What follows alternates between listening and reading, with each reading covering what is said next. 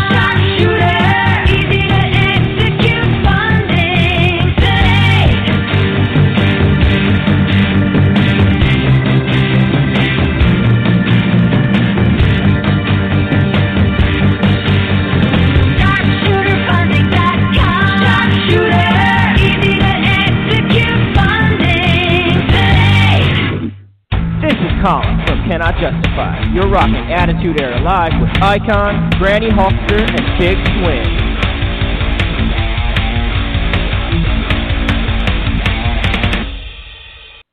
Hey, everybody, it is Monday again. Uh, Big Swing is back. It might be kind of hard to hear me tonight. Like I said, doing double duty. I got the Bills and 49ers on one screen, uh, doing the board for that. Obviously, I've got the bar and the club uh, responsibilities I have to deal with tonight as well.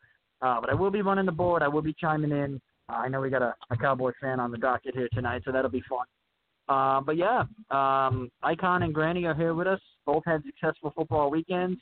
Uh, both, I'm hoping, have good weekends. Granny, how are you feeling? I know you uh, you had the moment for a little bit. Well, I'm okay. I mean, I never have had a temperature. Yes, I tested positive a week ago, Monday, but I had a little bit of a sinus headache and that's and a little teeny tiny cough, but that's all I've had.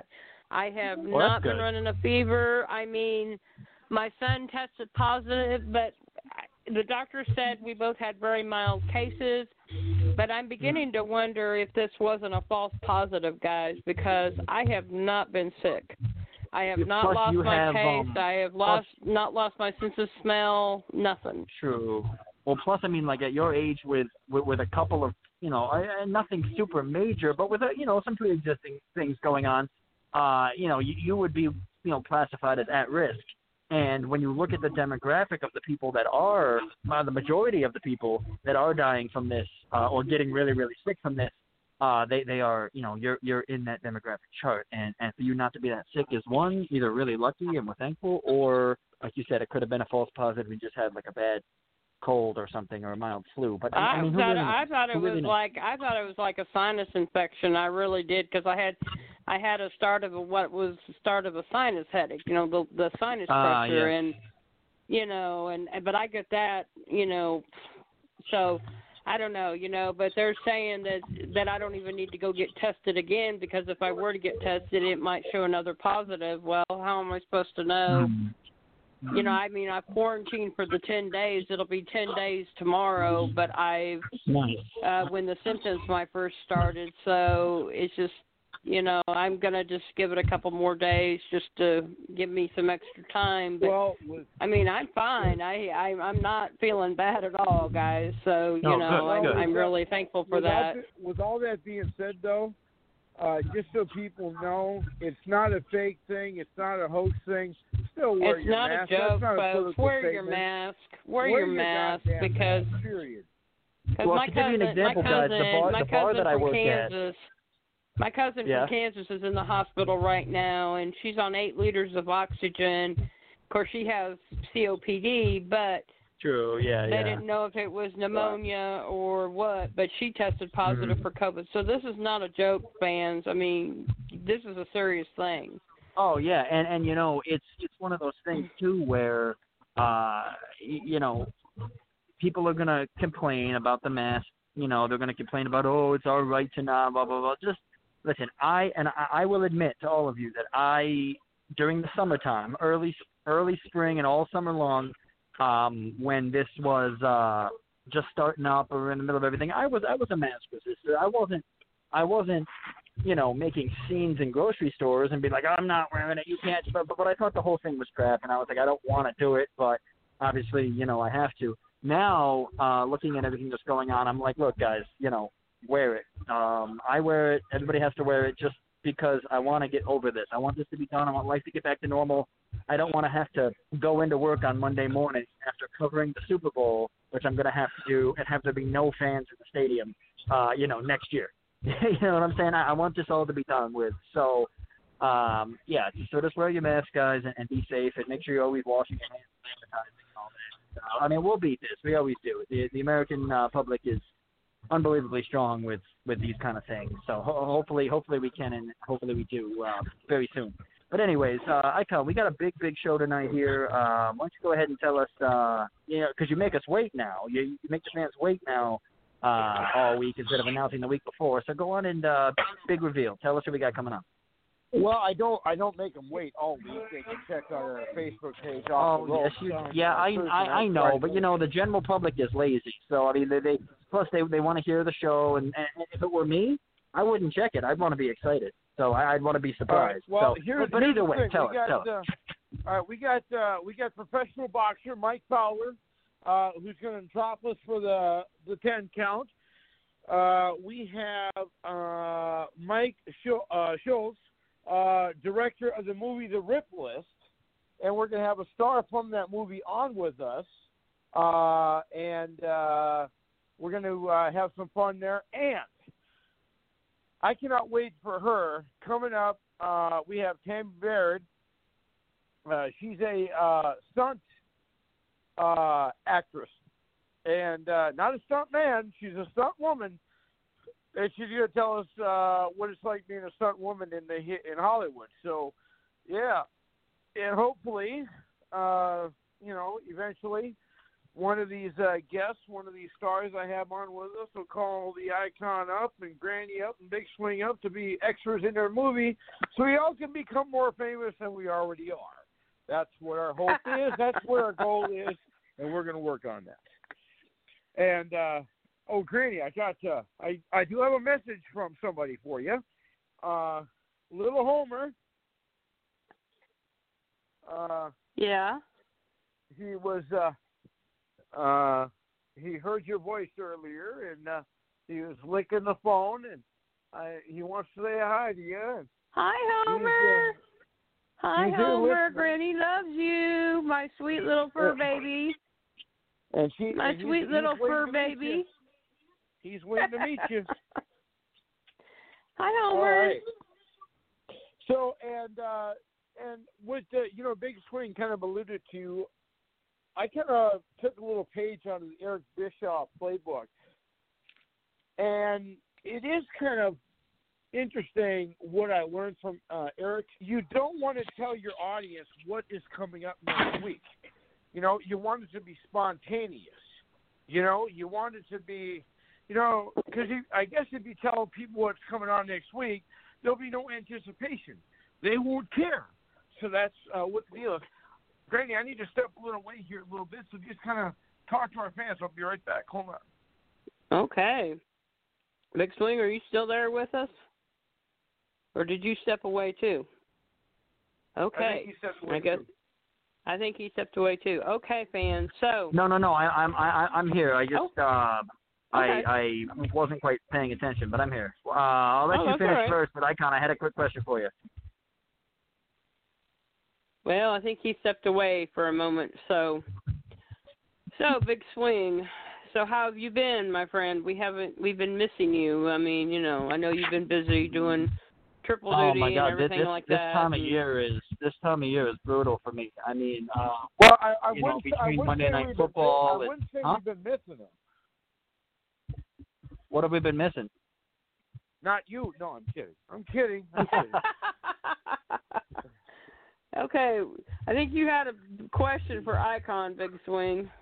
Yes, uh, Icon. What did you think of um, the? I, I don't know if you got a chance to watch it. Um, but what did you think of of, of the the NXT War Games pay per view? I mean, did was was that a complete was that a complete rip off of the WCW uh, World War Three War Games, or do you think it was them paying homage? Uh, well, I, I wouldn't say. Uh, well, I wouldn't say nothing could uh, rip off how bad the WWE or the WCW War Games were. Uh, this was actually a step up compared to any of the World War Three War Games that the WCW ever had. So, um, you know, I, I thought it was okay. Uh, well, after we can go over that match by match later on. You know, this is a wrestling show, but you know, we, uh, you know, we uh, have some fun, and uh, we're just going to have a uh, grand old time talking to our guests tonight, and uh, everything should be fun, and that's what we're going to do. Uh, so our, our first guest should be calling in soon. So when they do, uh, we'll get them on, and uh, we'll have some fun, and it should be great.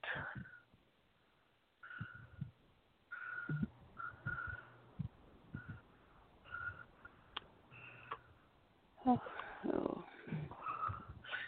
So yeah, so our first guest should be calling in soon. I'll be watching the board for that. Uh, yeah, you know. So it's how funny, about my- that Steelers game today against Washington? I was I didn't get to watch it. I didn't get to see the game. I just know that Washington beat them. So Well, I know that. Uh, that Well, it was uh, it was crazy because right at right at the end, uh, it was it was fourteen nothing Steelers in the first half, and then you know Washington, uh, as much as I hate them because they're a division rival and probably the all time arch rival of the Cowboys, um, they they do have a great defensive line, and uh, they they suck to me because of their Washington, but they've sucked for so long that they've spent I think five of their last six uh, first round picks on D line and uh, they just they just took it to the Steelers in the second half. I mean, Ben Roethlisberger was completely out of his element. They had virtually no running game, and they just chipped away, chipped away, chipped away, chipped away, and uh, you know, at the end uh, was a uh, Granny. What happened at the end was um, it was a batted pass. Uh, Washington was up by three, twenty to seventeen. Uh, and they batted the pass at the at, at the line uh, where he jumped up in the air and batted the pass, and they intercepted it, and then got a field goal, and, and 23-17 and boom boom. So it was uh you know it, it's it's it's almost more difficult to go undefeated in the NFL than it is to go 0 and 16. Um and you know every, everyone's gunning for you and you know all you need is one bad game and that's what the Steelers had tonight. So opens the door for Kansas City now. Kansas City can get that one seed um and uh won't have to play opening weekend if they do. So uh, yeah, so uh, if I, if I were Granny, I'd be very excited right now because this this could really open up some things for Kansas City. Thank you, Alex in Washington. That's all I got to say. Oh, Yeah, oh, oh yeah, he was your, he, he, he was your Alex former Smith yeah he was your used- former quarterback yes, yeah. Alex Smith played for the Chiefs for many years before he went He to the. Raiders, and I actually remember you that know, yeah. so thank you, Alex. Well, thank you, well, Alex in Washington. Think about this, guys. That entire uh, undefeated uh, Miami Dolphins team is uh, all popping corks right now because they're still now the only undefeated team in history. So, uh, and, and you know what's crazy is is is the NFL was so different back then. Remember, I used to live in uh, hey, New Hampshire. Guys, I think our I- guest is on. So we we it is it is on. I just want to or they are on rather. I just do want to mention real quick. I used to live in New England, and um, the uh, the Patriots were like, well, they went 16 and 0, and we went 16 and 0. We went 18 and 0 before we lost. Yeah, but they're the only team to finish undefeated and win the Super Bowl. They still have that. They just played less games back then. But anyways, uh, Icon, I'm, I'm gonna put them on. Let you do your introduction. I got to step away here and uh, get to this game, but I, I'm gonna be listening in and chiming in when I can. So here we go. Ladies and gentlemen, stepping out the green room and walking down the aisle, about to bring the knockout punch to this interview and to this station. Ladies and gentlemen, I give you the professional boxer, the man himself. He is Mike Bauer. This is Mike Fowler, and you listen to Attitude Era Live with the host, the icon, the big swing, and Granny Hoster. Hey, Mike, how are you? Man, I'm alright. How y'all doing? Good. Uh, we want to Good. thank you for taking time. time on your schedule to join us tonight. Uh, we have Mike Fowler as our guest here. We have 31 minutes. Here's what we're going to do, Mike. If you want to give us a little quick background about yourself, then we'll ask you some questions and we'll do a roundtable. We'll have some fun. Uh, what type of uh, question are you looking for as far as my background? Um, Well, whatever you want to tell us, and we can fill in the blanks with the questions. Well, I'm from Milwaukee, Wisconsin. Um, uh, I got one kid. Um, I got into boxing when I was 16, 16 years old, so approximately about 12 years ago. Um, Roger Mayweather used to train me um, for about three years when I used to live in Vegas. So it was an absolute pleasure to um, have him train me, you know, when he was around. Well, that's uh, that's awesome. Uh, so, um, you know, you uh, you mentioned that uh, you uh, were interested in boxing. Uh, did you um, uh, to get to get into it when you decided to uh, look for a trainer? Did you uh, did you uh, like go to like a uh, a boxing school, or did you uh, find a trainer? Did someone hook you up with somebody? Man, I wish they had boxing in school, like in high schools, how they do sports, like football and basketball. That'd be nice if they had uh, boxing in high schools. Um, but um, uh, I don't know how old I was, probably about 18 or something. Uh, uh, I had a guy come out from Chicago. He was gonna manage me, and he hooked me up. Uh, with the trainer Roger Mayweather uh, out in Vegas, and he had connections with him, and uh, that was my first trainer or whatever, and yeah, pretty So much how I got started. So when you um when you when you started your training, was it like you know your your your trainer said, "Well, we're going to teach you how to do this. We're going to teach you how to do that." Uh, what uh, what kind of training did you start out with, or did you guys did you just make you do like a hundred push-ups for a week? Uh, man, mainly uh, it's the running. It's the it's the conditioning. Uh, you know, uh, probably start you off with three miles and maybe build up to four or five, depending on how many rounds you you you'll be going in a fight. Uh, so if you just starting, you know, maybe uh, three or four miles. Um, he we did uh, some calisthenics uh, as far as like sit ups, push ups, uh, some dumbbell work, um, and then uh, starting off with Roger mitt work or with with anybody mitt work.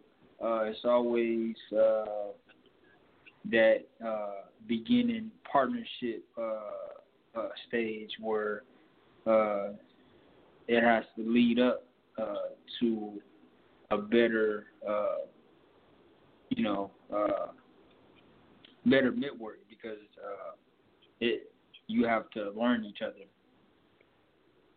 So And if I'm not mistaken, uh, your your your first match was against uh, uh, against Javante Powell, wasn't it?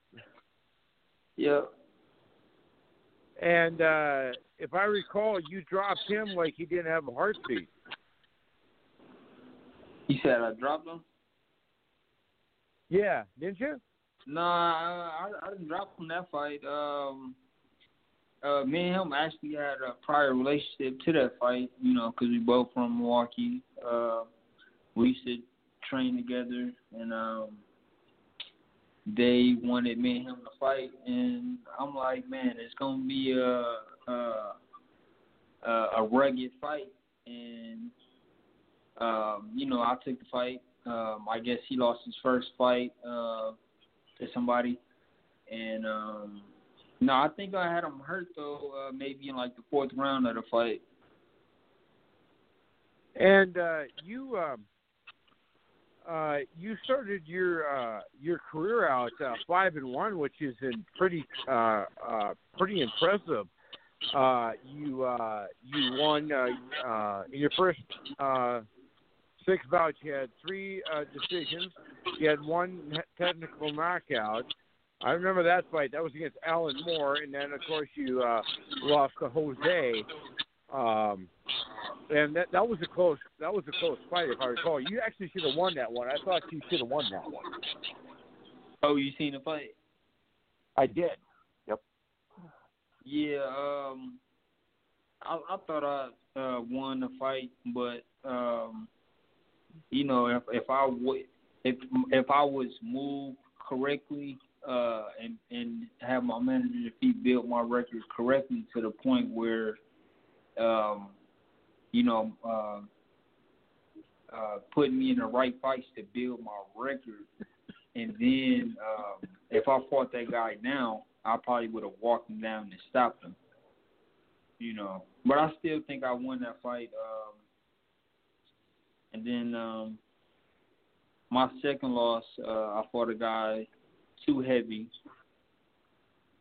So yeah. Um, we have uh, Mike Powers, our guest here. We have uh, 25 minutes. Uh, we're gonna kind of do a little roundtable here, Mike. Uh, we have uh, we have Big Swing with us. I know he, he's on double duty, so he might not be able to chime in right away. But we're going to go to Granny. Granny, we have for our guest the the Fist of Fury, Mike Fowler. What do you got? Well, it's glad to have you on our show tonight. I don't really watch a lot of boxing. I just have never been able to get into the boxing scene, even though I mean I'm a big wrestling fan. I just I don't watch that much boxing, but I guess one of my questions to you is who was your biggest inspiration to make you want to become a boxer?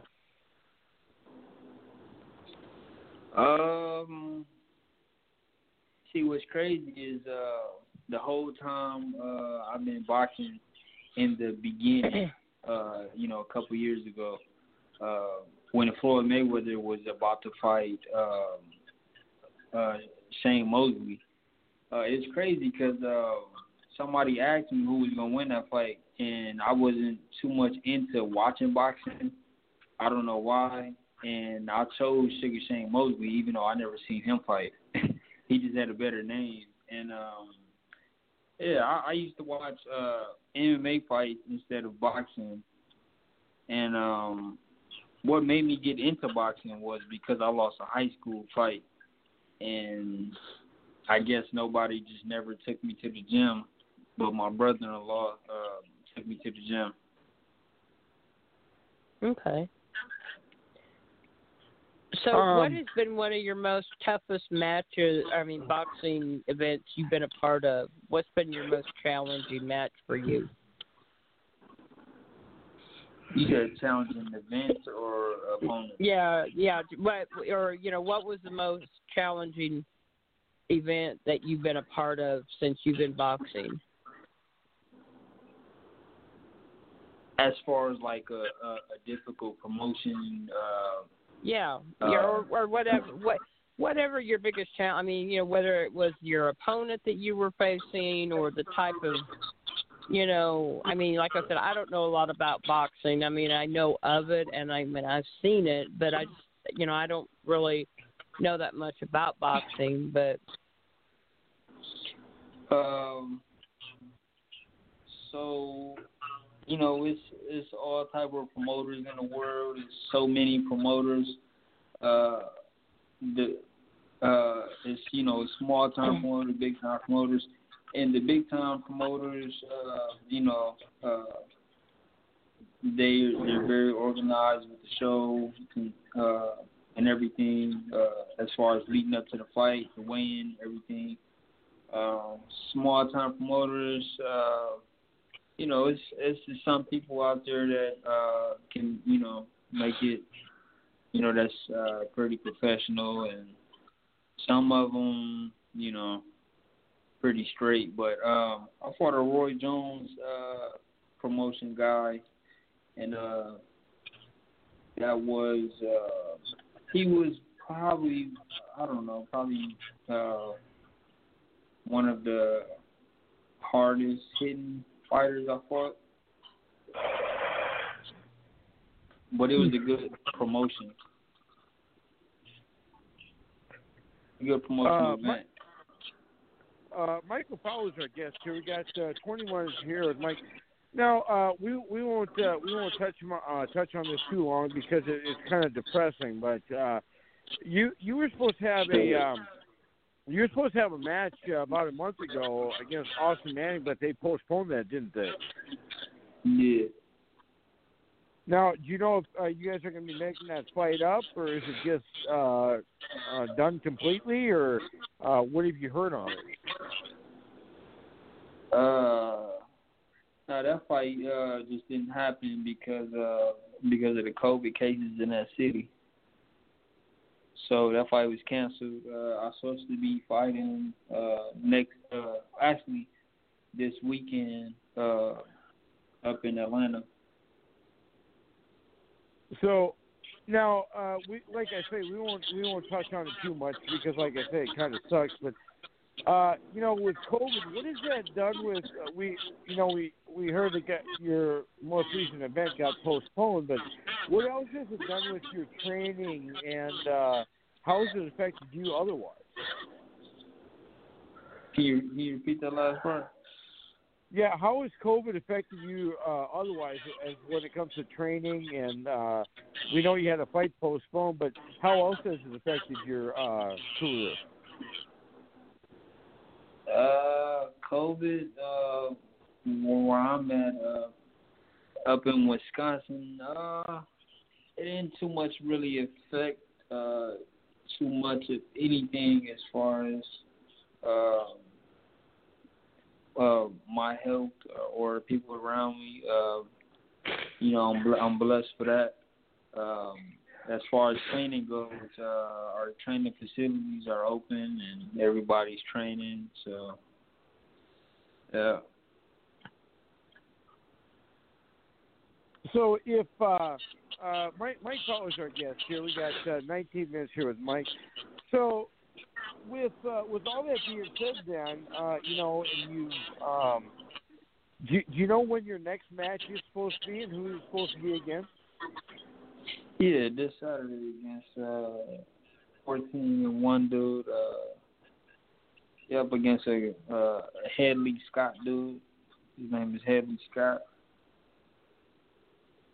Now, have you ever fought him before? No, no. Well, you know, I'll tell you. Here, here's one. Here's one good thing, Mike, that's going in your favor. Any guest that we've had on their show that's had a match after they've been on their show has won. So guess what? You're going to keep the streak alive for us. Yes, sir. Now, when you're when you're boxing and you're preparing for a fight, uh, do you uh, uh, like say like the week before or the month before? Uh, do you have like a different training regimen, or is it just the same no matter what? Um. Well, I don't live in Vegas anymore. Uh, you know, Roger trained me for about three years, but um, I came back uh, to Milwaukee, Wisconsin, and um, um, I have this one trainer. He trained me, and um, I, I stick to the, the same training regimen. Now, since you since you've been boxing and all the different uh, matches you've been to, have you uh, had a chance to uh, meet uh, any other uh, well-known boxers? Like, have you met like Tyson or uh, Mayweather, any of those guys? Yeah, man, I I met I met all type of people since uh I was staying with uh Roger Mayweather, uh like all type of celebrities. Uh uh let me see, uh, I met Ray J, uh I met uh the guy off of the game show the game uh TV show, I think his name was Derwin Derwin Davis, uh uh, man, it's a it's a bunch of people. Uh, Mike Epps, uh, Stevie Wonder. Yeah, I met all types of people. Well, that's that must have been cool being a Stevie Wonder, huh? Yeah. Uh, uh, I mean, I don't really uh, mind talking about uh, uh, one of my downfalls um, as far as living out in Vegas. Um, you know, just picking up a, a gambling addiction, and um, yeah, man, it, uh, it gets you. So. Well, you know, I, you know, that's that's one thing about uh, you know Vegas. You know, it's uh, you know there is always that temptation, but you know if uh, if they're betting on your fight to win and you win somebody a lot of money, uh, wouldn't it be cool if they would cut you in on some of that purse? yeah. It's like, hey man, I knocked that guy out for you. You're a millionaire now. Where's my cut?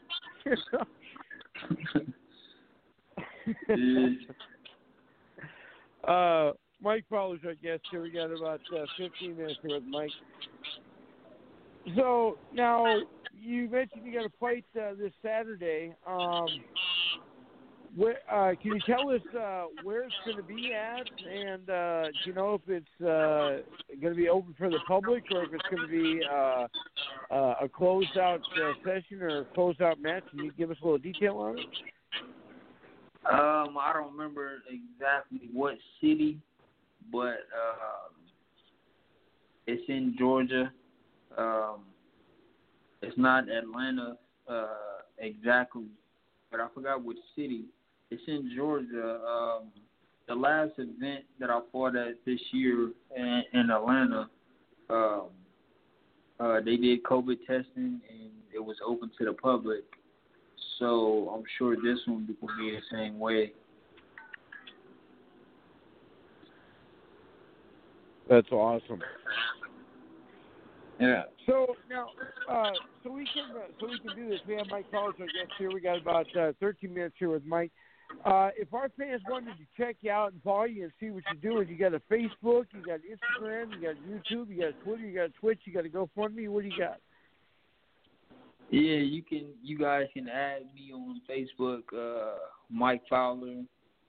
Um, Instagram, uh, Mike Fowler Jr. And um, yeah, that's pretty much it. That is awesome. So, what is uh, what is your favorite thing about uh, uh, being in the sport of boxing besides uh, knocking some guy out uh, till he's uh, he can't see next week? What what what is your favorite part about uh, the sport? Um, just to just like I said, I got into boxing because I lost a high school fight. So, um, just just the fact of knowing how to box, you know, just the fundamentals and being being able to uh, get to the point where you're a slick boxer and you can, uh, you know, uh, slip punches and hit somebody back is just like I can't explain it. Um, you know, other people like that don't box, um, and they see us box. Like, I mean, it, it's a good feeling when you just know how to defend yourself. Um, and I mean, and just being a professional athlete, you know, um, you know, you make money, and um, you know, I, I earned every dime I made. You know, just because I put in uh, the effort I put in the time, the dedication. You know, I've been boxing for you know ten plus years. So. And uh, you know, you're only uh, you know you're you're you're a young 28 years old. You know, I know that uh, you just had a uh, you just had a birthday here and a happy elated birthday. Uh, I I do apologize, Mike. I was gonna send you a, a Facebook message with you happy birthday. I do I do uh, I do apologize. I forgot about that, but you know you're only 28 years old. You know, and uh, you know you got you got several years left. But uh, when you decide to uh, uh, retire, you know whatever it is, 10, 12, 15 years down the road, do you plan on uh, becoming a trainer, or do you uh, do you plan on uh, uh, you, you, I'm sure you want to be involved somehow. Um, I guess everybody's dream is, you know, uh, after they done boxing, they want to train somebody. Um, I mean, I did my share of training uh, fighters. I'm all I'm, I'm always one to um, train a fighter, um, but I probably that probably won't be it for me. Uh, I'm thinking about actually going into a career job as far as uh, accountant or something. So. Well, that, that well, you know, I'll tell you what, that would be cool though if you did become an accountant because uh think about being a boxer, you really wouldn't know how to crunch the numbers when you think about it. You know. yeah, you Uh, work Mike for the Paul- boxing uh, commission. Uh, you can actually get a job through the boxing commission being an accountant also. Well, there you go. Uh, Mike Paul is our guest here. We got about nine minutes here left with Mike. So, now, what would you say to somebody out there, uh, to our fans that are listening at, uh, that, that are interested in getting in the boxing ring?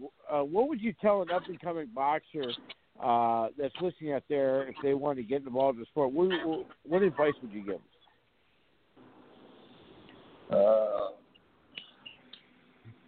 uh, you know, uh, if you want to be a boxer, um, you know, you gotta dedicate your time. Um, you know, put all put all the effort into it. You know, uh, don't let that happen overnight. Um, you know, you have to you have to work at it. You know, to see progress, and uh, you can do anything you set your mind to. That's awesome. That's inspirational. We- got Mike Fowers, I guess. Here we got uh, seven here, eleven, Mike. Uh, and we do appreciate you taking the time out of your schedule to join us tonight. I know that you got the big bout coming up this Appreciate weekend, you but what, uh, real quick, what, uh, what kind of uh, diet or food regimen uh, do you maintain uh, as a boxer?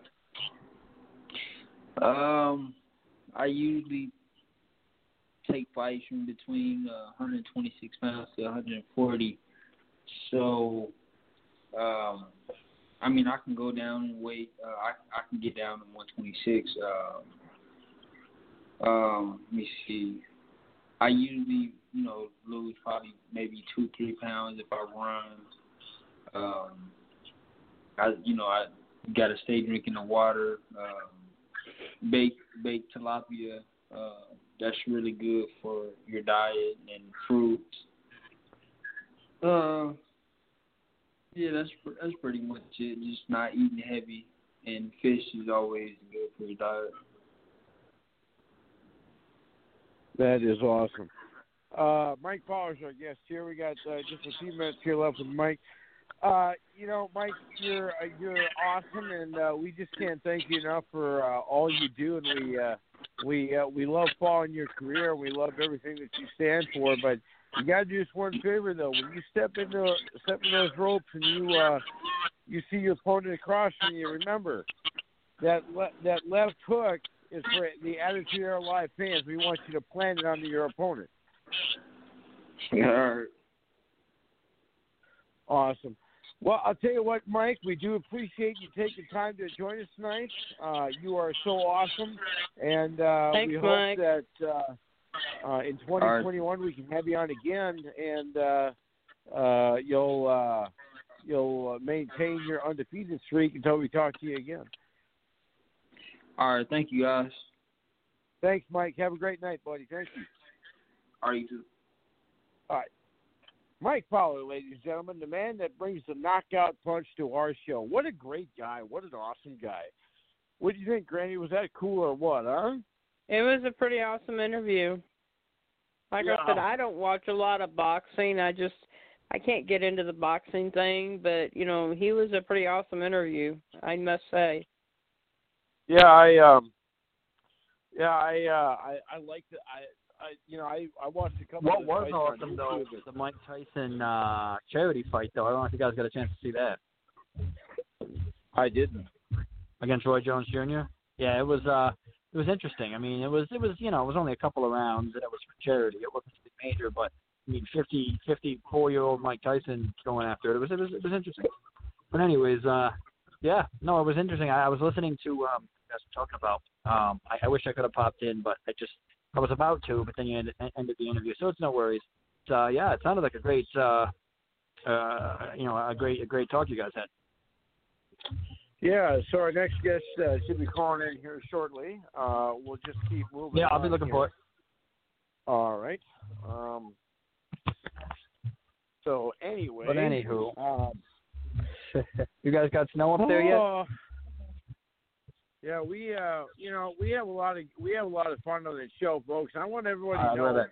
that uh, I I I still have guest booked now from now until July, so uh, we're gonna have a lot of fun here. Uh, this uh, in 2021. Uh, hopefully, we'll put um, we will put uh, COVID 19 down for the count and just be done with it. Uh, you know, so that's that's what our goal is, and uh, we we we want to get rid of COVID like it's nobody's business. Well, Granny So I- would certainly like to body slam it right now or put it in a serious headlock and put it out of its misery. I'm tired of this crap. Yeah, it's uh, you know, it's uh, you know, it, it's bad enough when it's out there, but when it hits home like it like it did for Granny, it uh, you know, you kind of start to think a little bit. It's like, geez, what do I got? It gives you- What, uh, It gives you a different perspective on the outlook of it. I kind of got excited like I for a said, second. I, I I get so sick and tired of hearing people say, "Oh, it's so, it's just a joke. It's not real. It's it's not going to hurt you," you know. And I'm like, "People, this is a real deal." I mean, I've Real lost deal, yeah, friends sure. because of this. I mean, I've lost, you know, I have cousins that have tested positive with this, and I just, you know, it's it's a real deal, people, and you need to take it seriously. It's not a joke. Oh no, for sure. I kind I got excited for a minute. I came back to the uh to the thing and I forgot that I I had called in tonight. So I'm running the board with the host, but I had called in uh, on the phone so you could hear me clearer in here. And uh I'm looking at it and I, and I see it, you know, on mute coming through. And I'm like, ooh, I was like, we have a five one eight number because that, you know, that that's my that's my area code. So I was like, oh, we're gonna talk to somebody from from my town, but it it, it was my phone that I saw. It was so I feel silly now. okay, all right. But uh, but yeah. But anyways, um, I'll, I'll be right back, guys. I just gotta check this guy in. Hang on a second.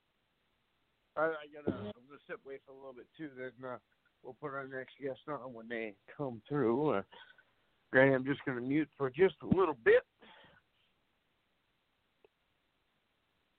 Okay, so fans, I hope everybody is having a great week so far, and I hope y'all are staying safe and getting ready for Christmas. It's so hard to believe that Christmas is 18 days away. I mean, you know, it's it's going to be here before we know it. So I just hope you all are being safe with your friends and family and just taking good care of each other and And just think, Granny, we're moving into our third year doing this together. I know it's the the thing possible. I mean, whoever who would have ever thought that that one night that I called in to talk to my very good friend Chelsea All right. Stackhouse that I would become on, our, a uh, regular on this show. Oh, right, our, speaking our, our of, next guest is our next guest is on, so I'm going to bring him on and then we'll have Oh, some go fun. for right, it. Granny? Okay. go for it. Okay. Ladies and gentlemen, stepping out of the green room and walking down the aisle, we have the greatest independent film director in the history of the world today. Ladies and gentlemen, his tagline should be I see dead people. Ladies and gentlemen, I give you without further ado, he is Michael Schultz. Hey, this is Mike Schultz. Thanks for having me on the Attitude Era Live. How's it going, bud? Pretty good. How are you guys? Good. Good. Um, uh, Mike, uh, real quick here, we got a caller. I'm going to bring him on real quick. Uh, Caller seven oh one. How are you? Hello. Hello? Yes, you're on. How are you? Can you hear me? This is Matt. Yes, we can. Uh, we have uh, Mike Schultz and uh, we have 701. Uh, we're going to be uh, uh, talking about a, a little film here with our two guests. Uh, real quick, Mike, if you want to give us a little background about yourself, then we'll talk about uh, your film. Yeah, I'm a filmmaker. I currently live in the woods outside of Duluth, Minnesota. Uh, make documentaries and other assorted videos. Uh, right now, I'm I'm working on a hosted horror TV show starring a friend of mine who's a professional wrestler here in Duluth, named Uncle Clutch, and uh, that's what I do for fun. Wow. Now, uh, you have a you have an interesting uh, you have an interesting movie out uh, that we want to talk to you about. And then we'll ask you a little more about your uh, other project. But uh, I believe the movie that uh, you have out is called The Rip List. Can you tell us a little bit about that? Yep, that's right. And our other guest, uh, Matt Olien, is actually the guy who who got me first interested in this. I I've known him for a few years, and I noticed he has this really strange habit of reporting on Facebook whenever celebrities die. So I finally asked him like what his problem was with celebrities dying, and he said he just keeps track of it because he is in this group of people who draft celebrities that they think might die in the next year. And uh, at the time, there were seven of them. Now it's grown to 11. But uh, this group, they just compete with each other to see who can predict the most deaths each year. And I just thought that sounded morbid and interesting and, you know, funny in all the wrong kind of ways. Now, uh, Matt, uh, you are you're a part of the group. Now, did you start the group? So I kind of co-founded the group years and years ago with uh, Bruce Asbury and Jason Brandy. We all worked at KXJB Television in Fargo, North Dakota, and Bruce was really kind of the catalyst for it because he was always fascinated by reading obit. You know, if someone famous died, would they lead the nightly news? So Jason and I, also fascinated by this stuff, bonded with Bruce.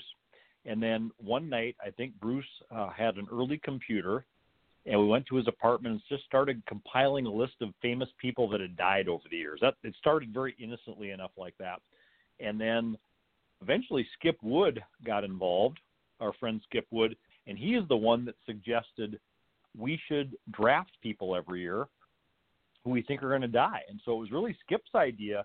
You know, Rip, the group started with me, Jason, and Bruce, but Skip kind of took it to another level with the drafting part and uh, the 2006 was the first year that we ever were able to pick people that had died that we thought were going to die. And there were only five of us at the time the four people I just mentioned, plus Travis Jensen. And then in 2011, Skip suggested from 2006 to 2010, we only had to email our, our, our picks every year. So you could duplicate picks. If I thought Dennis Hopper was going to die in 2010, which I did, and he did die, uh, other others could take him as well.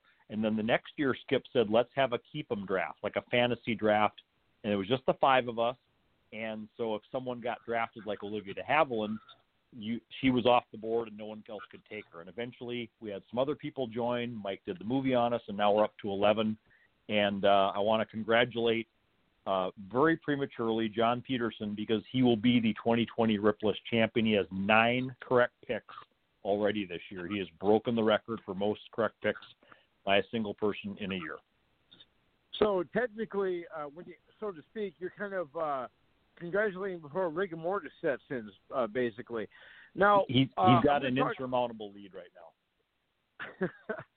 and I'm, we're going to talk about the, the film and how you guys hooked up in one second. But what what fascinates me is now, you know, you mentioned that you guys have a group, and then you know you maintain and you watch famous people that die. What um what what do you uh at the end of the at the end of the year uh do you guys call it right on the from start from January 1st to December 31st that's the way it works Yeah, it's a Yep, calendar year right. draft. And, and we're holding the draft on December 29th via Zoom, so it's coming up soon. now who, whoever the winner is, and uh, Matt, I don't know if you won. We'll ask you about that in a second. But so does the winner like I've get like a times. like a go, like a golden uh, golden tombstone or an urn or what? What's the prize? It's an urn. So Travis Jensen ordered an urn off the internet. It's very tiny. um, I doubt if we could get either of us. None of our ashes could probably fit in there. And then I took it to Crown Trophy in Fargo, and they put a little stand underneath, and that is where each year the new champion gets engraved. And so whoever wins gets to keep the urn for a year in their house, their desk, to show people when they come over if they'd like to. Um, so Skip Wood has it right now. He won barely last year, uh, a half point victory over a few of us, and we're going to have to get it get it to John after the new year. I think the And, uh, idea real in quick making here- the urn. Oh, go ahead. Go ahead, Oh, Mike. sorry, I didn't mean to interrupt you, but real quick here. So now, with the urn, now every year, whoever the winner is gets their name engraved in it. We have uh, Olien from Fargo, North Dakota, and uh, uh, Mike Schultz here. Uh, we got 25 minutes with the gentleman here. So now, uh, every year, the winner uh, gets their name carved on the urn. Now, how many more years would you guys say uh, worth of names can fit on this thing before you have to get another one? Uh, probably another like eight years, Mike. I think we've got to go on that urn. They can put another base Yeah. on it uh, uh, underneath. I'm sure. Yeah, I think that was John Peterson's idea. You just make it like the Stanley Cup. You just keep stacking Yes. and stacking until it's enormous. So I assume we can go until the last member of the Rip List dies. Then that person gets to keep the urn. Forever, yes. And by the way, this is Yeah. Mike's first year on Rip List after he made the movie about us, and Mike's got three correct picks this year. I think that's a solid first year for you, Mike. Yeah, I'm not too embarrassed. Uh, I guess all you have to do to uh, be invited into this particular group is make a documentary about them.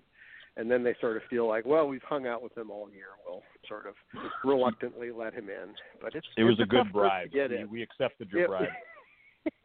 So, uh, Well- I'm going to ask another question, then we'll have Granny chime in here real quick. So, how did you guys gravitate towards each other on this project? Yeah, I think So it was I just, did. uh, Mike, you know, you want to tell that Ooh. story? Yeah, uh, Matt has been volunteering at the Fargo Film Festival since you know time immemorial, and so we I've had a few films there over the years. So we hung out every year at the at the film festival, and then uh, Matt said, "Well, I'm going to come over to Duluth, you know, near where I live, and do a story about you for Prairie Public Television." And that's where I kind of had to have the come to Jesus talk with him and say, Matt, what is the deal with your Facebook page and all these death uh, these these death notices? And so that's we- we were sitting in a bar in Carlton, Minnesota for most of the evening as he kind of tried to explain this to me. And uh, I realized when I become that interested in something and spend hours and hours grilling someone with questions about it, that it's probably a good idea to make a documentary about that subject. So I asked Matt if he'd be okay with it, and he was. And then he uh, kind of convinced some of the other members to let me uh, sit in on their draft and then interview them over the course of a year. Mike Schultz and uh, Matt our guest here. We got 22 minutes here with the boys. We do thank you for taking time out of your schedule uh, before the clock strikes midnight for you guys. But uh, you know, Matt, he mentioned that you work for PBS, so uh, with, that is the same PBS where uh, they came up with uh, guys like Mister Rogers and Big Bird. Correct? That's the PBS we're talking about. That's that's the only PBS. Yep, that's the one. That's awesome. And uh, I'll ask you a few other uh, questions about some of the other stuff you've done along with Rip List. But uh, Granny, we have uh, we have Mike Fowler and Matt Olien here. Uh, I'm so, sorry, sorry. We have Mike Schultz and Madeline here. Uh, Granny, what do you have for our guest? Uh, go ahead. Well, you know, you were talking about, you know, different celebrities. I mean, are you talking about like any kind of celebrity, whether it be sports celebrity? I mean, what kind of people were you guessing that were going to pass away during this year? I mean, So that's actually a great question, um, and that becomes somewhat of an issue on draft night because there are certain um, there are certain members of the group that uh, that try to draft some obscure people. Travis Jensen, right, Mike, is kind of the problem Yeah. child. He's drafted people that we have no idea who they are, and so you really have to leave it up to the group. But yes, um, uh, yes, Granny, the uh, you can draft as long as they're famous in some kind of world, sports, movies, politics, science. Uh, they have to be somewhat known. But if if we feel if the if the majority of the group feels that someone's getting a little too far afield by taking a bass player for a band that had one hit, then sometimes we'll say no, no, no, yeah, we'll reject that. So they have to be sort of a legitimate, um, a legitimately famous person in their field. Yes, that's a good question actually, and it becomes, uh, you know, people don't get upset if they if they're told they can't take that person, but um, sometimes, in fact, this is the type of t- the kind of year or the time of year where I will sometimes get a text from Travis over the years, and he'll say, "Matt, what do you think about this person?" And there'll be kind of this gentleman's agreement. If I don't know about this person, I won't impede on Travis's taking them. But sometimes Travis will run some some oddball people by me, and I'll give them my opinion. But I'll say, if you want to bring it up to the whole group on draft night, that's fine, and they can vote on it. Well, being that this is a wrestling podcast per se, have you all ever picked any wrestlers that have passed during this year? Oh yeah. I mean, by chance. In fact, in fact, that's a very ripe group to draft, as you guys all well know. They don't live terribly long. I did draft superstar Billy Graham this year. Uh, the icon told me to take him, and he's still alive. Uh, but I think he's teetering. Uh, and John Peterson successfully drafted Kamala, the Ugandan giant, this year. And I actually got Superfly Snuka correct in 2017. So yes, that is a group of people that I do keep my eye on. I don't know about my, I don't know if Mike does or not, but I certainly do. No, Okay. I don't. I I don't know a lot about sports. Do you have any tips for me for this year? Anyone I should be drafting? Well, I mean, I, I I do know of a, a wrestler that just recently passed less than a week ago, but I mean, um that was very famous in the business for many years, and I just so I was just kind of curious, you know, who you all who you all picked. I mean, as far as you know, your choices and stuff like that. Yeah, no. Well- professional sports is definitely a, a, a rich vein for a lot of the people who draft. But yeah, they say most of those names, and I just go right over my head. I have no idea who they're Mike talking likes to take old actresses. So I feel I'm safe in saying that I probably will try to take superstar Billy Graham again next year. Um, I'm fairly confident Mike will not steal that pick from me. So I'm certainly looking at taking the superstar once again, So we have unless uh, he dies in the next three weeks, which is possible. uh, we we have uh, we have Mike Schultz and uh, Matt Arlene, and we uh, do thank you guys uh, for taking time out of your schedule. We got 18 minutes. We're not ready to send you guys uh, out yet, but so now with the film, can you tell us uh, how long it is, and uh, can you tell us um, real quick if uh, our fans want to check us out? Uh, do they have to? Can they rent it at the video store? Can they get it at Redbox? How Mhm. do they see it? Yeah, it's a feature length film, so it's a little over 70 minutes, seven zero. And uh, right now it's streaming on uh, Twin Cities Film Festival's streaming page. They, uh, at the beginning of the pandemic, they started a, a streaming service for Minnesota made films. And so you just go to, I believe it's TCFF, Twin Cities Film Festival dot org, and uh, they've got a banner across the top of their page that'll direct you to the streaming site and uh, I don't know, it's like five dollars or something. And uh, uh, that's I I wish that, that video stores still existed so that we could uh, uh, uh, send you down to the local video store. But unfortunately, streaming is the way to see it. So, do you think you'd ever like uh be able to like release it on Netflix or uh Hulu or anything like that? Yeah, I mean that would be that would be great. So far, they haven't uh, uh, uh, uh, bitten at the film, but uh, you never know. Uh, we have uh, Mike Schultz and uh, Matt our guests here. We got 16 minutes here left with the guys.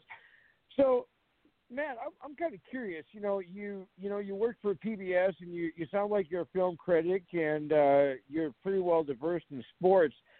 Uh, so, does that give you more of a leg up compared to the other members of this group because of all your knowledge with film and sports and all that?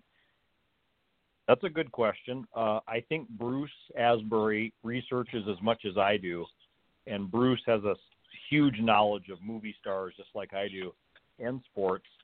Uh, so Bruce is a two-time champion. Um, I've won it five times. Uh, Skip Wood, who's won it five times, he he's really diverse too. He he drafts all kinds of people from all kinds of fields. And my my theory is you can't just load up on one, you know, genre like sports people. You do need to diversify. Uh, you need to find people out there that aren't just old that are famous like Kirk Douglas and Olivia de Havilland, who both unfortunately left us this year. But uh, you know, when I when I hear of someone being sick, and I know this sounds horribly morbid, I will put them on my top secret, very secret, never to be seen by anybody um, uh, watch list, as I call it, and just make a little note for myself that maybe that's someone to consider for next year. Now, with that being said, and uh, I don't know, would someone uh, like uh, Alex Trebek was he picked by anybody, uh, or is that uh, not a pick because Yeah. uh, when he got sick? Yeah, no, he He was we the first. knew he he was, was go sick. ahead, Mike. Yeah, we knew he was sick just before the draft, maybe a month or two ahead, and I believe he was the first round pick this year. He, he was the first person taken in the draft last year by Yep. Jason Branby, and and he got a correct pick. So yeah, he everybody knew about that. That was a that was an obvious one. And uh, not to throw anybody under the bus in your group, you, you mentioned there's uh, there's 12 of you. Is that correct? Eleven. 11. And you don't plan on expanding at all. You guys are going to keep it 11. Uh, for now, I think 11's a good number. Uh, our good friend Christy Ross is going to take a year off. Uh, she's a valued member and probably the star of the movie, to be very honest with you. Uh, she just got a very, very demanding job that's going to devote a lot of her time, and we're hoping she re-ups next year and comes back. So now, does someone, if they wanted to get into the group, like uh, to fill that slot, do they have to pay you guys to get in, or is it like a five hundred dollar buy-in fee for everybody, or how do they, how would they get in, or how did you guys all get in? Is there like a a buy-in fee, or how, how does that work? Nope, there's no there's no buy-in fee. There's no ceremony. The majority of the group has to approve the person getting in. So uh, typically, the whole group has to agree: A, do we want to expand? No, do we not want to expand? And then you have to evaluate the person uh, and see if we want them in. We we have had. Uh, um, you know, we've had one person over the years that that did one year and then got out of it, and maybe it wasn't a good fit for them. Uh, we had another person that was interested, and then she kind of backed out, so that wasn't a good fit either. And you know, it's not a good fit for everybody, but the group has to agree on the new person and make sure they're a good fit. But for now, we're we're good at eleven. And not to throw anybody in the bus, so to speak, uh, we have uh, Olien and we have Mike Schultz as our guest here. Uh, we got 12 minutes left with the gentleman. And like I say, not to throw anybody under the bus or anything, but is there anybody in the group that uh, like picks and picks and picks and has not got anybody right at all uh, during the year? Yes, uh, Jason Yeah. Branby three times has had a zero. 15 rounds of picking. We love Jason. We do. And he has actually won a championship 11 years ago. But to go to get zero out of 15 is stunningly bad. And he's done it three times. Christy Ross did do it once. Uh, otherwise, no one has ever gone scoreless. So three of the four scoreless years ever have been accomplished by the same person. Although Jason Now, do they get has like a a- very unique approach to drafting. He's trying He to does. pick Tell- the talk most about it, famous. He he's trying to pick the most famous people that could possibly die in a year. So he doesn't really care if he wins or loses. He just wants to make sure that the ultimate in fame is represented. And I kind of admire that about the way he picks. So now, when He's you guys are when you guys are, uh, sorry, I didn't mean to interrupt you there. Sure. Uh, so when you guys are, are are deciding on who you can draft, let's say, and, and I know uh, they've been gone a long time, but let's say someone wanted to uh, pick like Lassie or Rin Tin Tin or Seabiscuit. Uh, animals are they allowed or no? No, Okay. That's No, not probably. I did, I did not know that. human beings. Really, I didn't know that. I've never tried to draft. I, I guess I've never seen anyone try to draft an So- animal. I, I, I guess, Mike, we, we suppose we could throw that out to the group. I mean, there are famous racehorses that would have been nice Yep. picks, like Seattle Slew. Seattle Slew lived a long time.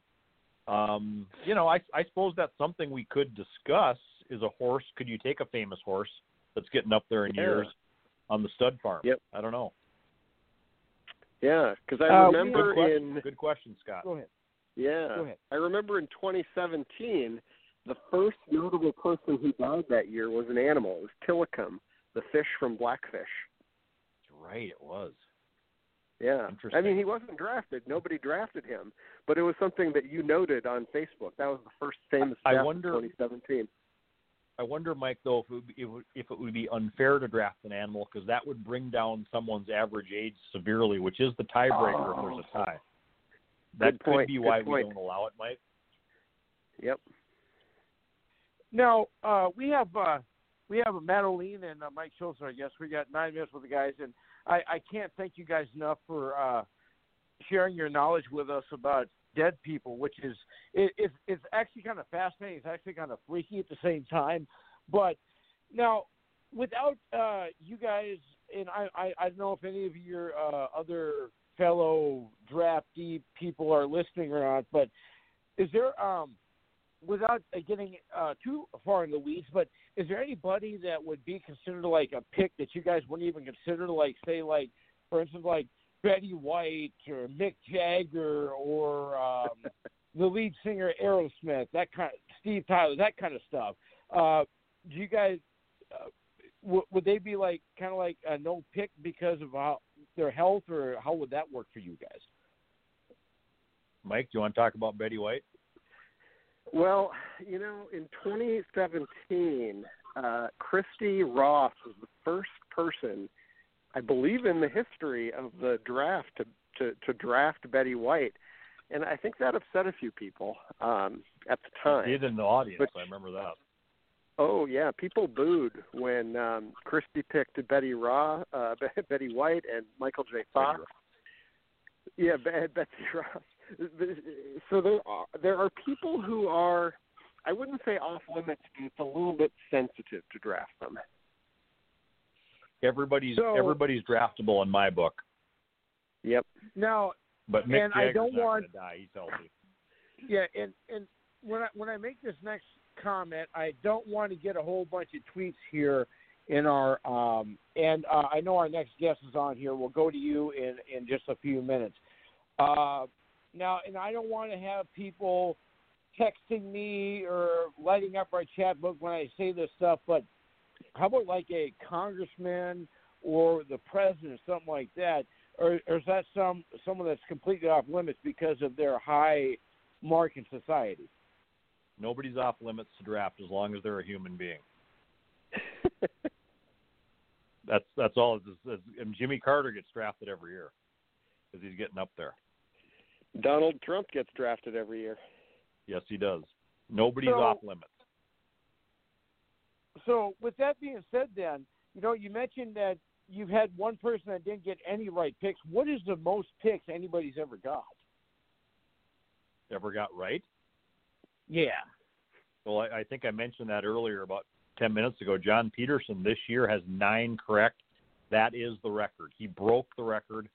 The record previously had been held by several of us with seven in a year. John has had a phenomenal year. Uh, he got Eddie Van Halen right, Little Richard, Terry Jones from Monty Python, Don Larsen, who threw the only perfect game in World Series history. I mean, every pick he made this year has just, I don't know what he he definitely did his research. Doug Supernaw, country singer, he got that right. So uh, John now is the record holder for the single season record. And uh, you, you're allowed to uh, you're allowed to pick 15. That's the way I understand it. And he's got nine. So, is anybody? Do you think uh, he's got the potential to get all 15 right? Do you think that'll ever happen? We hope not. I would I would say that's impossible. I would say that's borderline impossible. John has reached a level we didn't think was possible to reach in one year. And uh, Matt, without giving away uh, too many of your uh, picks, um, do you have any picks right now that uh, are borderline that haven't passed? that uh, because it's getting close to next year that you don't want to see pass now and you want to take them next year, uh, or can you not take the same people that you had the previous year to the next year? You can take the same people over and over. I've got three correct this year, which is which is low for me. That's not a very good year for me historically. I would actually like to see a couple more pass before draft night because then I don't feel like I have to retake them. Um, I have a lot of really old sick people on my list that are just kind of hanging on. And same with Mike. Mike's I, I thought Mike had a very good draft for his first year, and I really thought he would have gotten a couple more of those actresses you took, Mike. Yeah, they are ancient. Now, uh, real quick here, we got we only got a few minutes here left with you. Uh, you know, uh, Matt, you're like I say, you're pretty well uh, uh, di- diverse in sports, and uh, uh, this is this is uh, Mike's uh, uh, time. But real quick here, uh, I'd like to give a shout out to you. You uh, you do a lot of new stuff for Prairie Public. Um, don't you host a few shows for those for that sta- station? Well, I produce Prairie Pulse, which means I find the guests and research the questions. John Harris is actually the host of the show. I did I did moderate some political debates in October, and those went very well. Um, and I do produce short art stories on artists like Mike Schultz. That story turned out really well. Uh, we spent the whole day with Mike, actually two days, um, and that story turned out great because Mike is a wonderful filmmaker. And I just want to say also, the film Mike made called Rip List, rest in peace, rest in peace list. It's called. That's what RIP means. Uh, turned out great. It turned out better than I thought it would, and everyone was real happy. So thanks, Mike, and I really hope um, TwinCitiesFilmFest.org, right, Mike? That's where people can see it. Yeah, I believe it's tcff.org. Okay.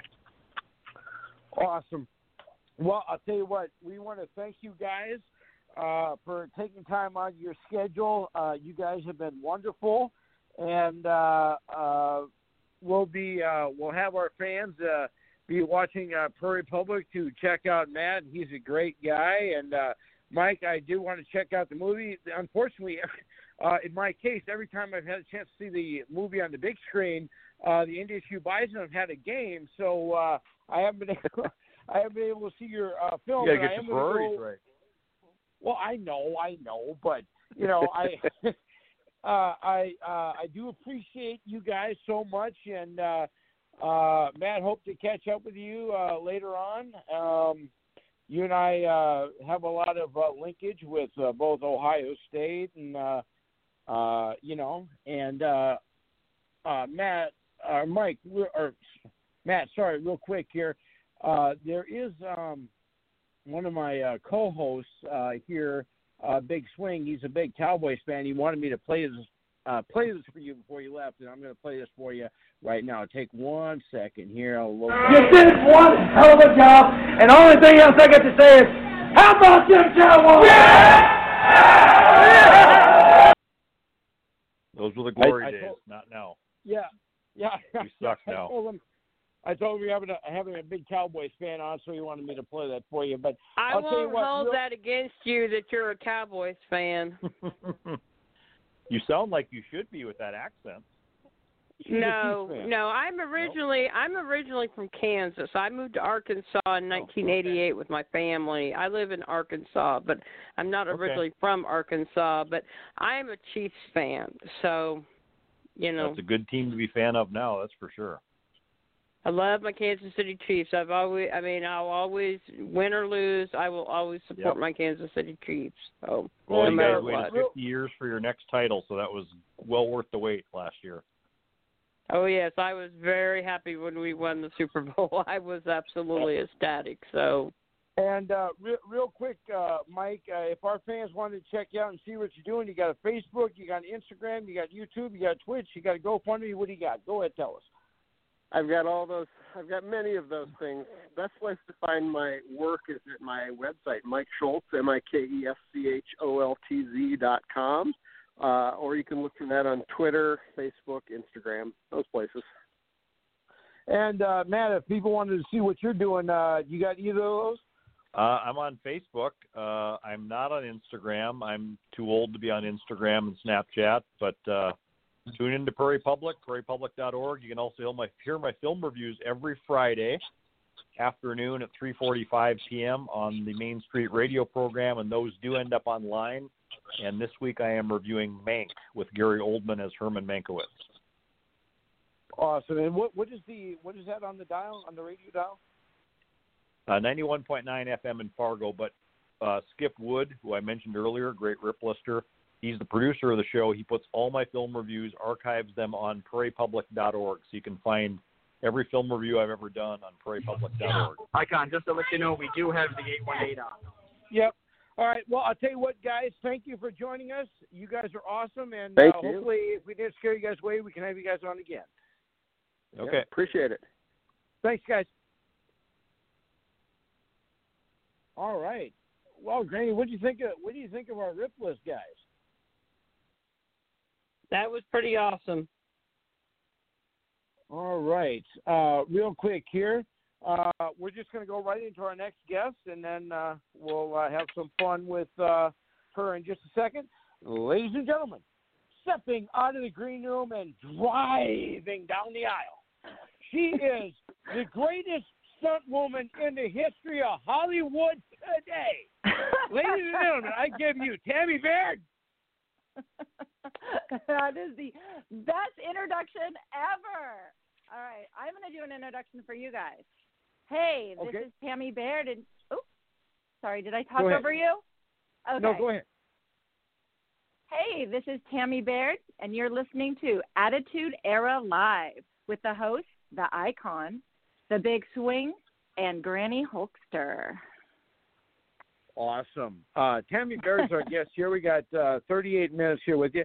Uh, I uh, I do apologize uh, that uh, I know that you're on hold for the longest time. We were uh, uh, talking about uh, uh, dead people, and uh, is that what it was? what- what's like, interesting what is uh, you, well, well, I know it's well, you know, uh, I, I I really want to be a movie star, so I'm trying to get as many directors and cool people on like yourself, uh, so they can so I can get a bit part. But uh, here's what we're going to do, Tammy. If you want to give us a little background about yourself, then we're going to have some fun and interview you. Okay. Oh my gosh, I just got it. Ripless, R.I.P. I get it now. I was sitting there listening, going, "What is a ripless?" Like that was funny. I'm glad I eavesdropped on the last part of that. Okay. All right, so give us a little background about yourself, and we'll have some fun with you. Um, okay. Uh, my name is Tammy Baird. Let's see. I grew up on a horse racetrack with my grandmother. She was a horse trainer. Um, didn't want to uh, be a horse trainer myself. All I ever wanted to do was be an actress, a model, and a Dallas Cowboy cheerleader. Um, I did become a model. I am still pursuing being an actress. Never became a Dallas Cowboy cheerleader. And through being positive and the theory of saying yes, I became a stunt woman in Hollywood. And that's me. Well, you know, uh, you, so you're a big Cowboys fan, right? Well, I'm actually not a big Cowboys fan. Growing up, I'd watch uh, football with my grandpa, and I loved when the cheerleaders came on and they had the best outfits. And I was like, I want to do that. Well, you know the main difference between the cheerleaders and you, you're better looking. Oh, you're so sweet. I've seen some cheerleaders. I mean, they really are beautiful. Uh, but thank you. I'll take that compliment. So now you are a stunt woman, correct? I am. Yes, I'm a stunt woman here, based in Hollywood. Um, although I do travel, I uh, for the past four years I've worked a lot in Austin, Texas, on the TV show Fear the Walking Dead. But basically, most of my work is here in LA. Now you you you you said uh, the Walking Dead. Is that correct? Fear the Walking Dead. Okay, so maybe some of them made the rip list. uh, yeah, well, I've died on the show many a time, but you'll never know it's me. I'm always in prosthetics. You know, um, people always tell me like, "Oh, your job must be so glamorous." I'm like, "Oh yeah, so glamorous." I have like prosthetics and blood and dirt all over my body. Yeah, it's glamorous. well, Well, I'm gonna I'm gonna ask you I'm gonna ask, I'm gonna ask you a few questions. and We'll kind of do a round table, and then we're gonna come back to you. Come back to me. and I'll ask you a difficult question. So, you know, you mentioned that you do uh, uh, stunt double for Fear of the Walking Dead, but so do you ever do any stunts like do you like ever like to jump over canyons and do you ever like to like uh, Tarzan off of bridges or anything like that? Um, now, I would actually really love to do some Tarzan work. I think the closest I got to do for that was I was doubling Katy Perry on her music video Roar, but it was an assisted swing, so it kind of doesn't count. Um, so on Fear the Walking Dead, I was only a stunt double for two seasons, and then after that, I've been a walker. So I don't stunt double on the show anymore. I get to play the gross, scary, decaying walkers, um, and it's so much fun.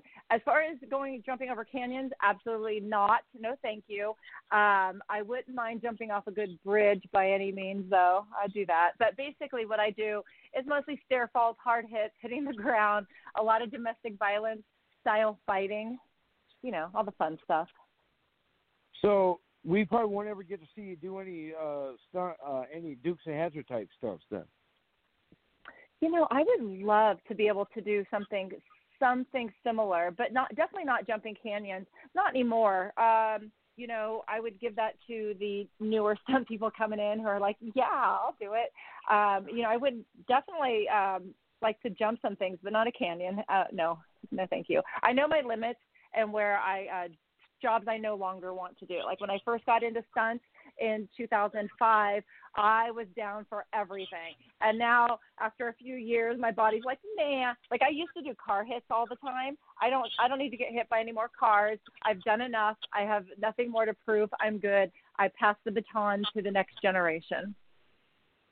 Uh, Tammy Bird's our guest here. We got 32 minutes here with Tammy, and we do thank you for uh, taking time out of your uh, your bumping and crashing to join us. Uh, I'm going to introduce you to our co-host, uh, Granny Hulkster. Uh, go ahead, Granny. What do you have for our guest, the stunt double extraordinaire? Well, hello, welcome to the show. Uh, we're glad you could be on with us tonight. Uh, what made you decide you wanted to be a stunt double? Um, Granny, that's a great question. I didn't actually want to be a stunt double per se, uh, but a stunt woman. So it, when so I I never ever seeked out to be a stunt person. It wasn't until I booked a small acting stunt role on the feature film Mr. and Mrs. Smith, and I was playing a small little acting role where I was um, to get shot and squibs, bullet holes, were to go off and I was going to die. And it was when I got shot by um, Angelina Jolie's character and the squibs went off. I call it my cat on a hot tin roof moment. Everything just kind of clicked, and it was like, this is what you're supposed to do. And after that, I was like, I got to be a stunt person. And it was just like, it was like, I know, a calling. It was just, that was it. I just knew at that moment, this is where you're supposed to go. That's awesome. Yeah. It's been great. It's hard. It's hard as heck. I mean, you know, physically on your body, um, hard just getting in and getting a good reputation, but it's so worth it. Like every job is amazing and I love it more and more. That's awesome. That's amazing. So, Oh, thank you, Granny. so uh, we have uh, Tammy Baird as our guest here. We got uh, 31 minutes here with Tammy. Now, when you're doing um, stunt stunt double, and I we'll, and we will get off of the Fear of the Walking Dead, but I, I Okay. it's my fiance's favorite show, so I just got to ask. Oh, that. really? So, what, so when you're on the show and you're like doing like the the walking like a zombie jip, whatever they call that, uh, do they like say, okay, you're you're you're not walking, you're not walking zombie enough, or this does that does that does that ever happen, or uh, tell us how how they direct you. um, when I first came onto the show, season two of Fear of the Walking Dead, um, uh, well, wait, I wasn't a walker then. So when I first started doing walker work, uh, they had me watch a video. You go to a walker school, and they do teach you how to walk correctly. Uh, if you're not like on the day when we're working and something's off on your walk, they'll let you know. But after a while, you just get the hang of it, and um, you know you don't get corrected too often. But if it's off, by all means, they'll let you know. But the all the walkers they hire on Fear the Walking Dead are amazing, like amazing. So, how long are you in uh, makeup for uh, your? Well, okay, I'll I'll co- I'll go back to the makeup question second. I'm going to ask this question to ask that question. Uh, How long uh, are your are your scenes usually that you're on? Um, that varies because that'll vary depending on the dialogue with the actors. Varies. I mean, it takes up to maybe a day or two to sh- uh, shoot certain scenes, if that's what you're getting at, because sometimes there's a lot involved, especially when stunts come into play. So um, to film a scene, uh, usually we could get it done in a day. Again, it always depends on the dialogue. So, um, how long? I will tell you something. Oh, sorry. No, go ahead. Go ahead. I was going to say something um, I love to talk about with walker stunts um, is how hard they are. So sometimes when you're watching at home, uh, you don't realize that a walker has no emotions. They're dead. So when we're killed, when we get killed by an actor on the show, um, where wherever you get hit is where you fall. And once they like go into your brain, it's lights out. You're a sack of potato, dead. So some of those falls that I take are so gnarly because if I were a human getting killed, I could use my hands maybe to soften my blow or something. But as a walker, you can't. And like, there's just not just some of the hardest hits I take are as a walker. Yeah, they're no joke. Those stunts are no joke. So, how long? Uh, how you know, like you mentioned, it, it depends on how long the scene is, but uh, I'm guessing that for some some of the things you do, uh, you're probably in makeup for longer than you are on screen. Would you say? Uh, for the final cut, yes. I'm working. Let's say I'm only hired to work one day, so I'm there one day. Um, it usually takes about an hour and a half, two hours to get in makeup, and then you know it, it takes a long time to fill the scene. So I could be working for eight to twelve hours a day, if not longer, and then you know it takes an hour and a half probably to get out of the makeup, if not a little bit less. So yeah, so I'm in the make, and then on the actual day when you're watching the episode, I might only be in it for like a quick second or something like that. So yes, I'm definitely in the makeup longer than you see me on camera. Now, when you're uh, when when you uh, watch the the shows back after you've uh, uh, you filmed them, how long uh, after you film them does it take before they air? Is it like a couple weeks, a week? How long, or don't you know? That varies um, depending on show. So some some shows, like with I'll keep using Fear of the Walking Dead as an example. So normally pre-COVID, uh, that show would wrap about June, and that's usually when the new season starts airing. But we we finish, you know, like it's You have about a six month wait for Fear of the Walking Dead. Um, and like back with Game of Thrones, you had to wait like a year or something like that. So it really depends on the show. Oh, so you're on Game of Thrones as well then? No, I wasn't. I just love the show. yeah, no, and I had to wait Oh, a year to watch it. So yeah, I wish I was I- was Game of Thrones. say- Oh my gosh. I, Yeah. I was gonna say you would have you would have hit the trifecta. That's my my fiance's other favorite show. Oh my goodness, I love Game of Thrones like so much. I think I have to go back and I just have to go read the books now. It's such a great show. I love it. Now I I'll I could watch understand that. You know, I'll understand if you don't want to answer this question. We have Tammy Baird as our guest here. We have 26 minutes, and uh, we do appreciate uh, her, jo- um, you know, uh, uh, allowing her presence on our show, and it's really amazing. So, uh, now I understand if you don't want to answer this question, but uh, as a as a stunt woman, you probably don't have ever have to do anything, uh, any nudity or anything like that, correct? Um, I personally, no one wants to see me naked. Uh, nobody's ever asked me, but I have had friends. Oh no, I do take that back. I was offered a job one time where, had I accepted it, I would have been uh, nude and I would have had to run and slip on a marble floor. But I um, couldn't take it because I was absolutely exhausted from a previous job that I was on where I was getting banged up. So I have been asked um, to actually do a nude stunt before, but wasn't able to do it. So they do come up. And, And, that's uh, for- And for those of uh, you who have not uh, seen uh, what Tammy looks like, uh, and don't hate me for this comparison, but she's kind of a cross between uh, Princess Leia and Sarah Silverman. Oh, I like that. I love that. Smart, a smart woman, a funny woman, someone who has the force. I'll take it. Now, how many uh, different um, how many different roles roles? Well, they're not really roles, but how many different uh, shows have you uh, been a stunt double for?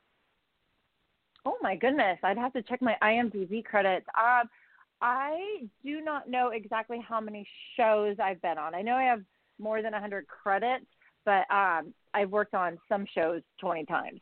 So uh, no, I think it's. Uh, hold on, I could check on my computer. I think at least 100 shows, to be honest. Wait, that was film and TV shows, like all together. We're talking. Right, right, right. I'm just okay. I'm just so busy I can't count. I don't know. so now, Yeah. when you um, when uh, when you when you uh, are uh, a, a stunt uh, uh, person on- the show, a stunt woman on the show. Now, let's say that uh, you're watching it, and uh, you, well, actually, you're watching TV, and you see the uh, the show up on the, the the scrolling guide. Do you ever like flip it over and like call your family in the room and say, "Okay, there I am, right there, right there. Watch this. This guy's gonna shoot me right now. Look, there, uh, there I'm dead." You ever do I? I don't anymore, but I used to do it when I first moved to LA and I was trying to get my SAG card, so I did a lot of background work. And when I was a background actor, and uh, you could, I could just pass by in the hallway, and I would call my family, be like, "There I am! That's my shoulder! That's my shoulder!" Like I was so excited just to be on camera, um, and you know, because without background, the scene is nothing. You need the ambiance, the atmosphere, and I was a part of that when I first moved to LA, and I was so proud of it. Well, let me ask you this, and uh, you know, uh, I'll admit, you know, because I uh, my name is the icon. You can probably guess I do have an ego, and uh, I, I, I'm talking to the coolest stunt woman I've ever talked to. Uh, we have had, and I'm not just saying that because we ha- we had I'm like, am I the the only show. one but-? no, no, we we've had a few on the show, but um, okay. do you uh do you like have like uh do you have like a uh like I call it well most guys would call it a man cave. People for me call it an eagle cave. Do you but do you like uh have like a like a room where you like keep like all the footage of your shows and all the movie posters and stuff? Do you, do you do that or is that like something that you don't like just like oh I was in that who cares I have a little bit in my office area. It's not everything, but um, I keep things that I really like love or little things that were special to me. So yeah, I have a tiny little like kind of corner, I guess, if you will, with like awards and um pictures, like my favorite pictures, like my very first car hit that I ever did on NCISLA. I have that framed and I have a lot of car hit photos framed, yeah. So when you, uh, w- well, I don't know if I don't know if this is the right terminology, but what is what is funner, uh, being a walker or getting hit in the car? Oh, um, but th- okay, that's a toughie. Um, apples and oranges. Absolutely love doing car hits. Now I don't do them anymore. It's time to gracefully retire from them. But I love car hits. Um, get, doing walker work, it's completely different. I like the acting of it. Like I love. Um, we'll get my prosthetic face on, and then we have like special teeth that they make for us. They're like dentures, kind of. And when you get all of that makeup together and you get to walk, it's like acting for me. So I really do enjoy being an actor and getting to have that creativity, you know, for the scene. But getting hit by a car at the same time, oh my! I don't want to get hit as a walker by a car. Absolutely not. But uh, there, that's a good, um, that's a tough answer to um, give because they're they're both fun. So, and so, what follows so no right next to that is stair falls. Hmm? So, so no matter what, you will do no more car stuff. Yeah, no, no more getting hit by cars. I'm absolutely done. Gracefully retiring, like I said, handing the baton over to the next person. But I, I miss Not- them. Like not- just talking about not- them. I'm not like, oh, I love cars. Not even not even if they offer you twenty thousand dollars, you wouldn't do that. Oh, I everybody has a price. Um, I would say, yeah. Then I start negotiating the speed. Let's talk about the speed. Let's talk about who's uh, driving and how many times. Do I get twenty grand for each one?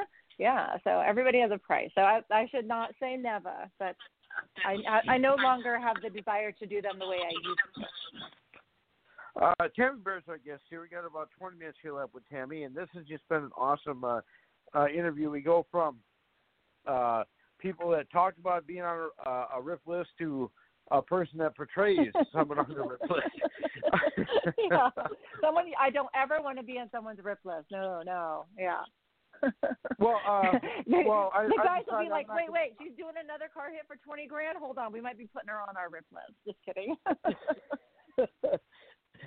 so, now, if you, uh, uh, you know, we, we won't spend too much time on this because it, it is depressing, and I'll understand if you don't want to go into it. But uh, how has uh, COVID affected uh, what you what you're what you're doing in your career right now? How has it affected you? Um, well, you know, just like most of the world for what was it eight months, we were absolutely shut down, um, and now we're back up and we're working, which is great.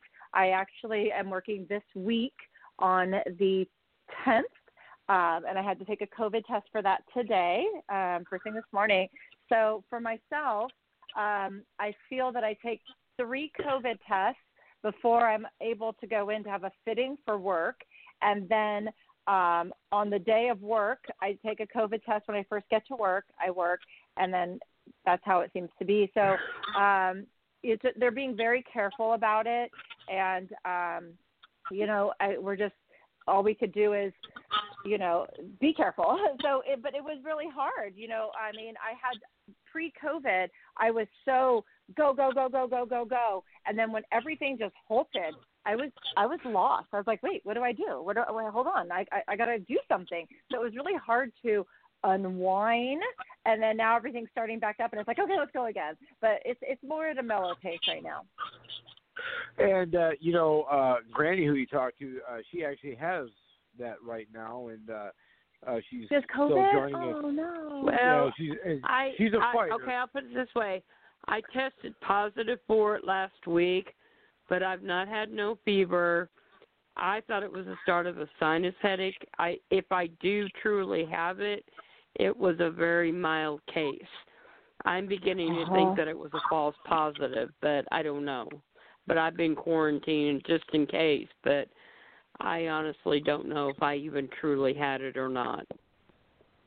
You know, it's so curious that you say that, Granny, because I've uh, kind of wondered, like, with the flu happening now, and you know, you have a if you do have a sinus infection, how will the test know, you know, COVID versus flu, and will we be getting those false neg- false negatives? It's very curious.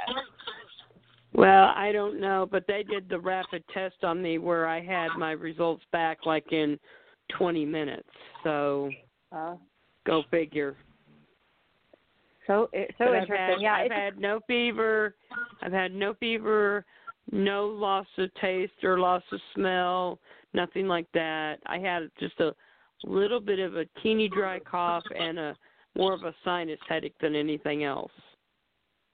Okay. Well, I hope you don't have COVID, and I hope whatever you have, you get back to normal soon. Well, I've been I've been tomorrow will be my tenth day of being quarantined, but I'm gonna give it just a couple extra days just just in case, you know, so That's kind of you.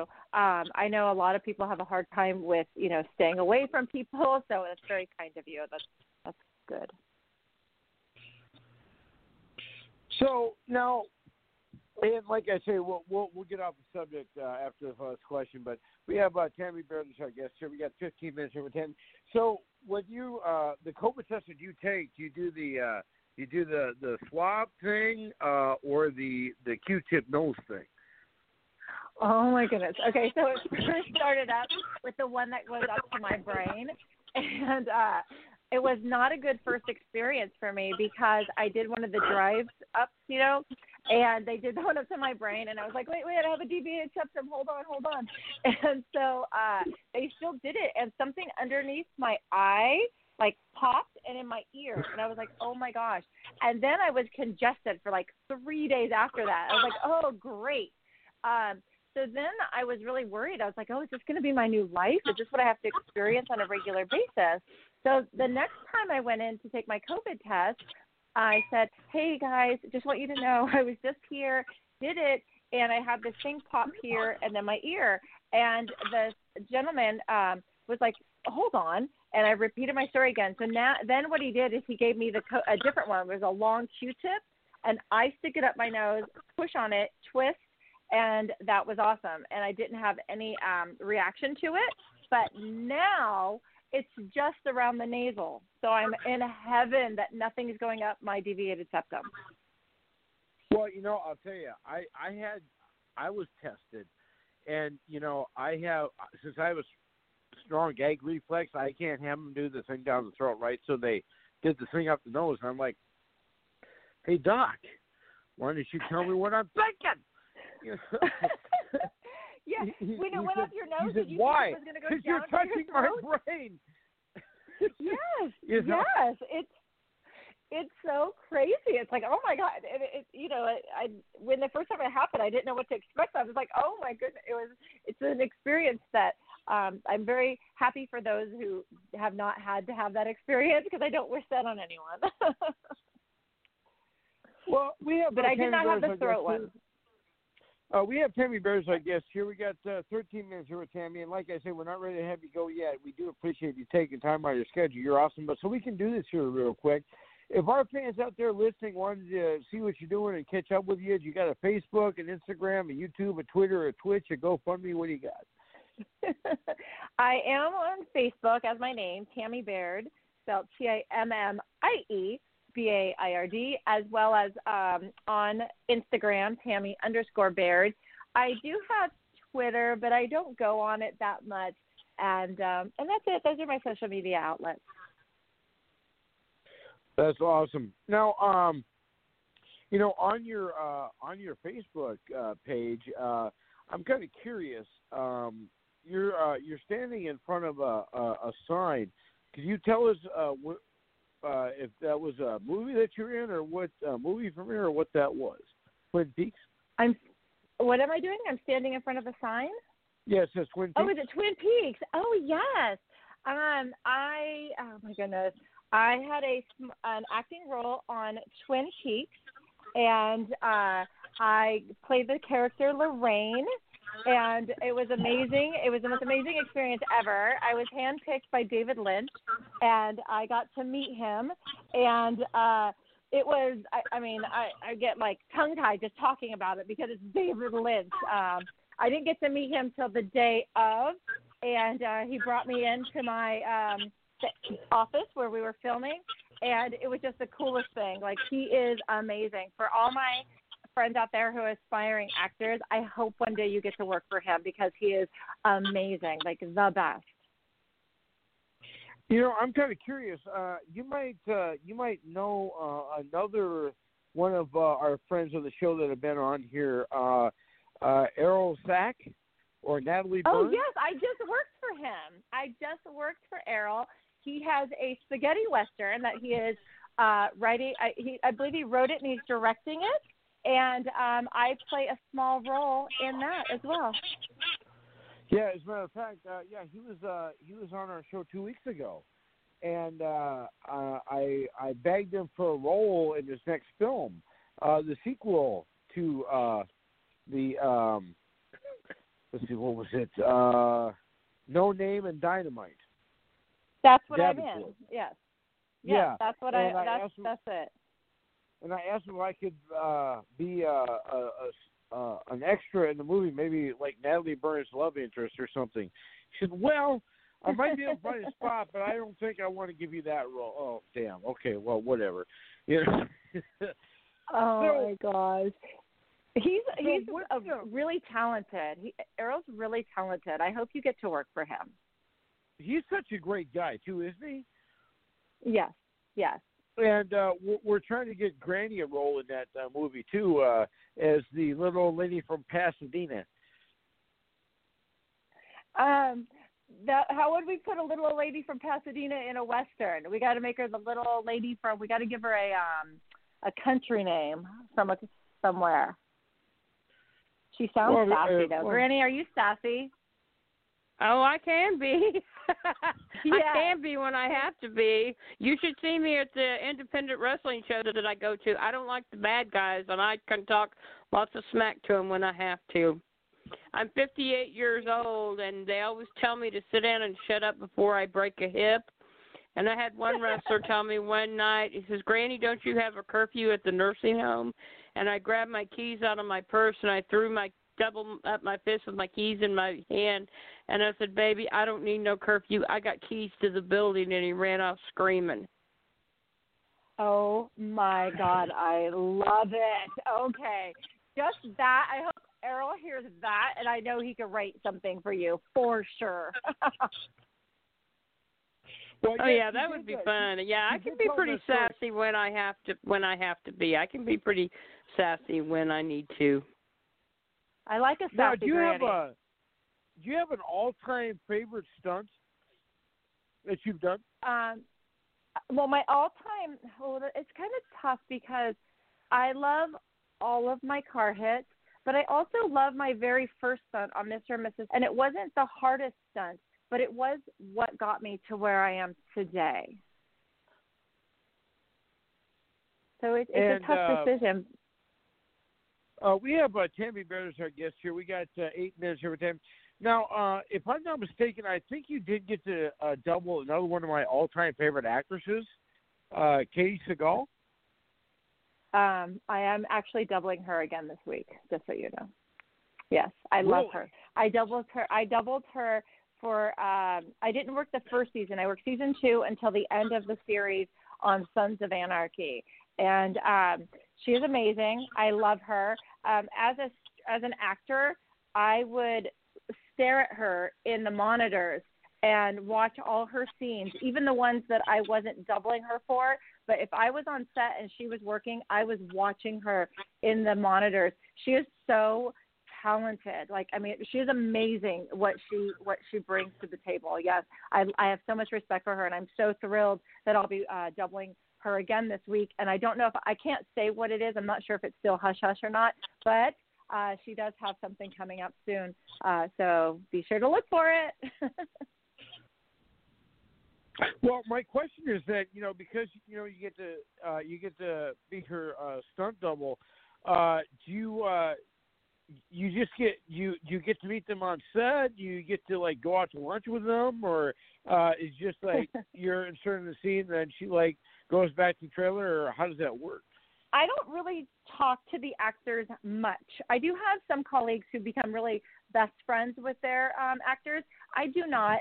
Um, you know, I'm friendly with the actors. If um, something is pertinent to the scene, we talk about it. Uh, like usually, if I've fallen and um, and they have to come in and get into the position that I ended the stunt, we'll discuss that usually. Um, for things like doubling Katie, um, the content was always so serious. Like I first came into Double Her season two for um, a gang rape scene, and there was no time for me to talk to her. She had to focus on the dialogue that was pretty intense.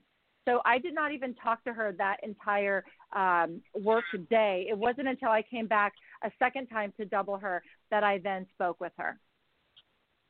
I mean, the reason the reason why I was asking if you ever you know you ever Huh. get her is like you know um, uh, it'd be cool if you could uh, uh, pass my info on to her. I'd love to have her on the show because uh, not only did I watch her my entire childhood on um, uh, Married with Children, she also Uh-huh.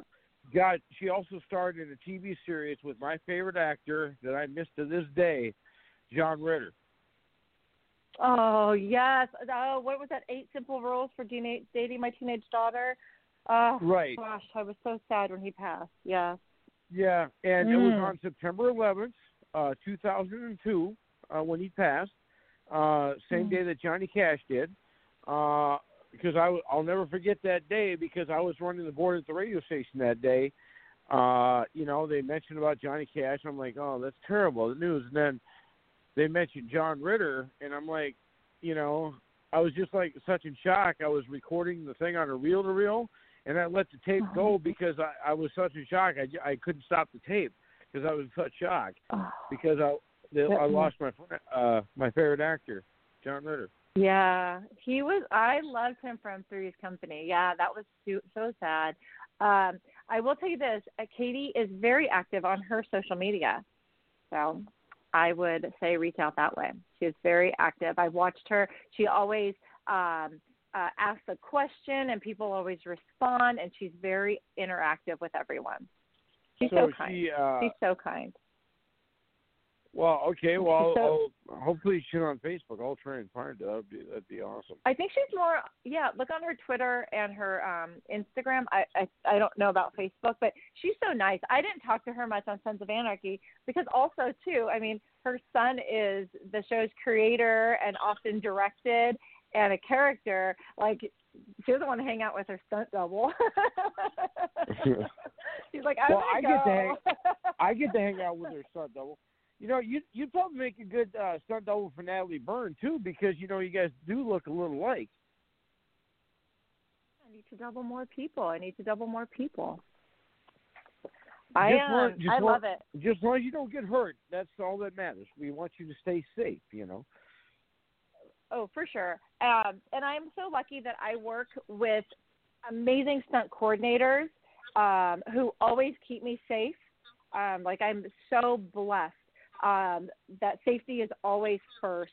And I also, you know, make sure that if there's a job that I know I'm not right for, I do turn it down. And I think that's something that's very important in our industry is to make sure that you can deliver on your your work if you say you're going to do so.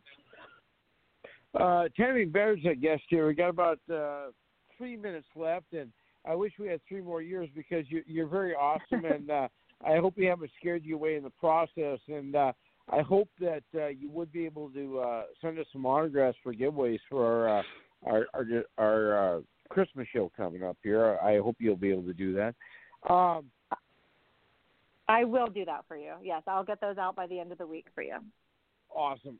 So, um, you mentioned that uh, you are currently working on a project right now. Could you uh, reiterate again what you're working on right now? I'm not sure if I'm allowed to mention it yet. So, uh, Oh, the one okay. I'm doubling, Katie, yeah. Uh, you'll just have to IMDb and see what Katie has on her IMDb. Sometimes I don't know if I'm allowed to say the name of the project, but I am doubling her this week, and I'm very excited. I'm excited to see her again. No, I'm kind of curious. So, has there, has there ever been a stunt that uh, you you went into, and uh, Mm-hmm. you're like, "Oh, this won't be bad," and then after you did the stunt, you're like, "Going, I am never doing that again." um, a little bit. I mean, there's stunts where it's like, okay, we're gonna go in and we're gonna do something, and then an element changes, and by that I mean the weather. So where you think it's just gonna be a great easy day, um, and then it rains, or then it drops degrees, and now it's freezing cold, and you're in mud. So now you're in mud, and it's like 30 degrees, and you're just like, what the heck? Why didn't I bring heat warmers to work today? So there are times when you go to work and you think everything's going to be great, and it's just absolutely miserable. That you're just dreaming about getting wrapped and taking a bath. you're like, oh my gosh. And uh, I don't know if you ever, uh, I don't know if you ever remember uh, a TV series that used to star Lee Majors, but it was called The Fall Guy. Do you ever, remember seeing that? oh my gosh. I've every stunt person knows the fall guy. Yes, yes. So, but uh, you- you know how to take a fall a little better, though, don't you? well, I don't want to go up against Lee Majors. I don't want to go up against him. Uh, yeah, no, it's Right. amazing how people cannot fall. Like when I talk to my friends, they're like, "I just can't believe you just fall on the ground. You just you can fall." And it's funny, just that concept of falling uh, perplexes people. And I, you know, I try to Now- teach my. Sorry. No, and uh, I, I didn't mean to interrupt you there, but and you know, I'm just kind of curious. You know, being a being a stunt woman that you are, have uh, you ever got to uh, uh, and I'll understand if you don't want to answer this question, but have you ever like uh, uh, won any side money like you're at a bar? It's like I bet you I can uh, do this and you can't, and then, you know something like that. No, I've never had that happen. But one time I was working in um, where was I? New Mexico on a TV show Longmire, and I was doing a car hit for actress Katee Sackhoff, and it was awesome. And it was so great. We did it one take.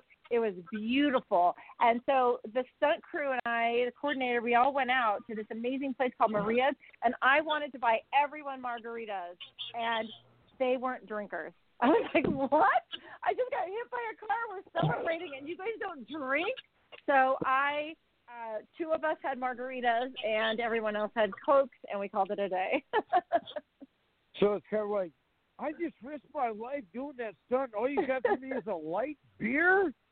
yeah, well, you know, and not everybody drinks, and I would never force anybody to drink. But I thought we were like going to go and all have these amazing margaritas from this place and I had been told about. So it was kind of funny. Like here I am thinking I'm going to be having this big bar tab, and it was very minimal.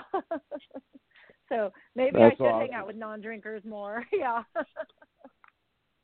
That is awesome.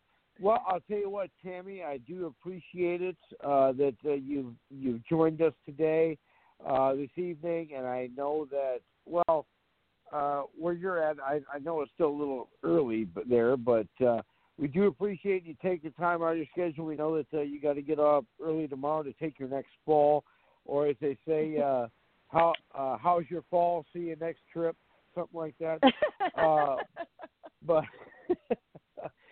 but Take it. uh, I'll take it. yeah, you're awesome, and I I just cannot uh, I just cannot express enough how grateful we are that you joined us today, and uh, we hope that if we haven't scared you away too much, that uh, you be willing to join us again at some point in 2021 where all this COVID stuff is gone. absolutely love to come back and join you guys on the show. And I'm just going to throw it out in the universe. Maybe next time it'll be you, the icon, Granny Hulkster, myself, and Errol, because we all worked on the same project together. So let's just throw that out in the universe, and then that could be our show next time. Well, we are going to have Errol on again. Uh, he's going to try and get us Vernon Wells. Uh, Ooh, on the show. awesome. So And cool. uh, boy, I'll tell you what. Yeah, I, I I've been a fan of his ever since uh, Arnold Schwarzenegger threw a big pole through his gut uh, in the movie Commando. so, but I'll Yeah, what, respect. Tammy, yeah, you are so awesome, and we love everything you do. We want you to be safe, and uh, I uh, I I promise you, since you did decide to drop the restraining order, I'm not going to call you at two in the morning anymore. I appreciate that, and uh, we will you. be in contact with you. Awesome. Thank you guys so much, Granny, the icon. Now the big swing wasn't here, right? Or is he just on mute, just washing dishes in the background? What happened? Well, no, he's running Monday Night Football. Oh, copy that. Okay, okay. Just making sure. Yep. Just making sure. He's like, I don't want to talk to her. she well, knows nothing about he's sports. I, I think he's intimidated because he is a Cowboys fan, so that would that explains something. That's funny. Okay, you guys. Well, I had so much fun talking to both of you, and I hope you guys have an amazing evening. And I look forward to the next time You we too. can all get together and do this again. Thanks, Tammy. Have a good night. Thanks, Tammy. Thank you. You too. Bye. Tammy Bear, ladies and gentlemen. Uh, well, I'll tell you what, folks. I'm not going to let you know who's going to be on next week. You have to look at our Facebook page, Off the Ropes, to see who's coming. Uh, all three guests for next week have confirmed at this point. Uh, so we're going to have some fun next week. And the show keeps growing, and COVID hopefully keeps dying. So there you go. Uh, other than that, uh, Granny, uh, hopefully uh, by next week you'll uh, be out of the COVID quarantine, and uh, we'll be able to uh, get you taken care of. Well, I'll be out of it this week, the end of this week for sure. So You still there, Granny? yeah, I'm here. Okay. Uh, I'm all here. of a sudden, just all of a sudden, you just uh, uh, I know, I just got cut off and started talking. Um, I think Big Swing might be on there too. Uh, but anyway, uh, we only got a few more minutes here before the show's over. So everybody take uh, out our uh, our uh, page uh, tomorrow or our page on Thursday and Friday, and yeah. Um, so with that all being said, we're going to have another big show next week. All guests have been confirmed. So you guys know what to do next week, same time, same channel. And you also know that we are going to maintain our uh, ability to entertain you, and we ain't going away. Granny will be here next week. The Icon will be here next week. And Big Swing will be here next week. Until then, folks, keep it real. Dead man walking. You've done it now.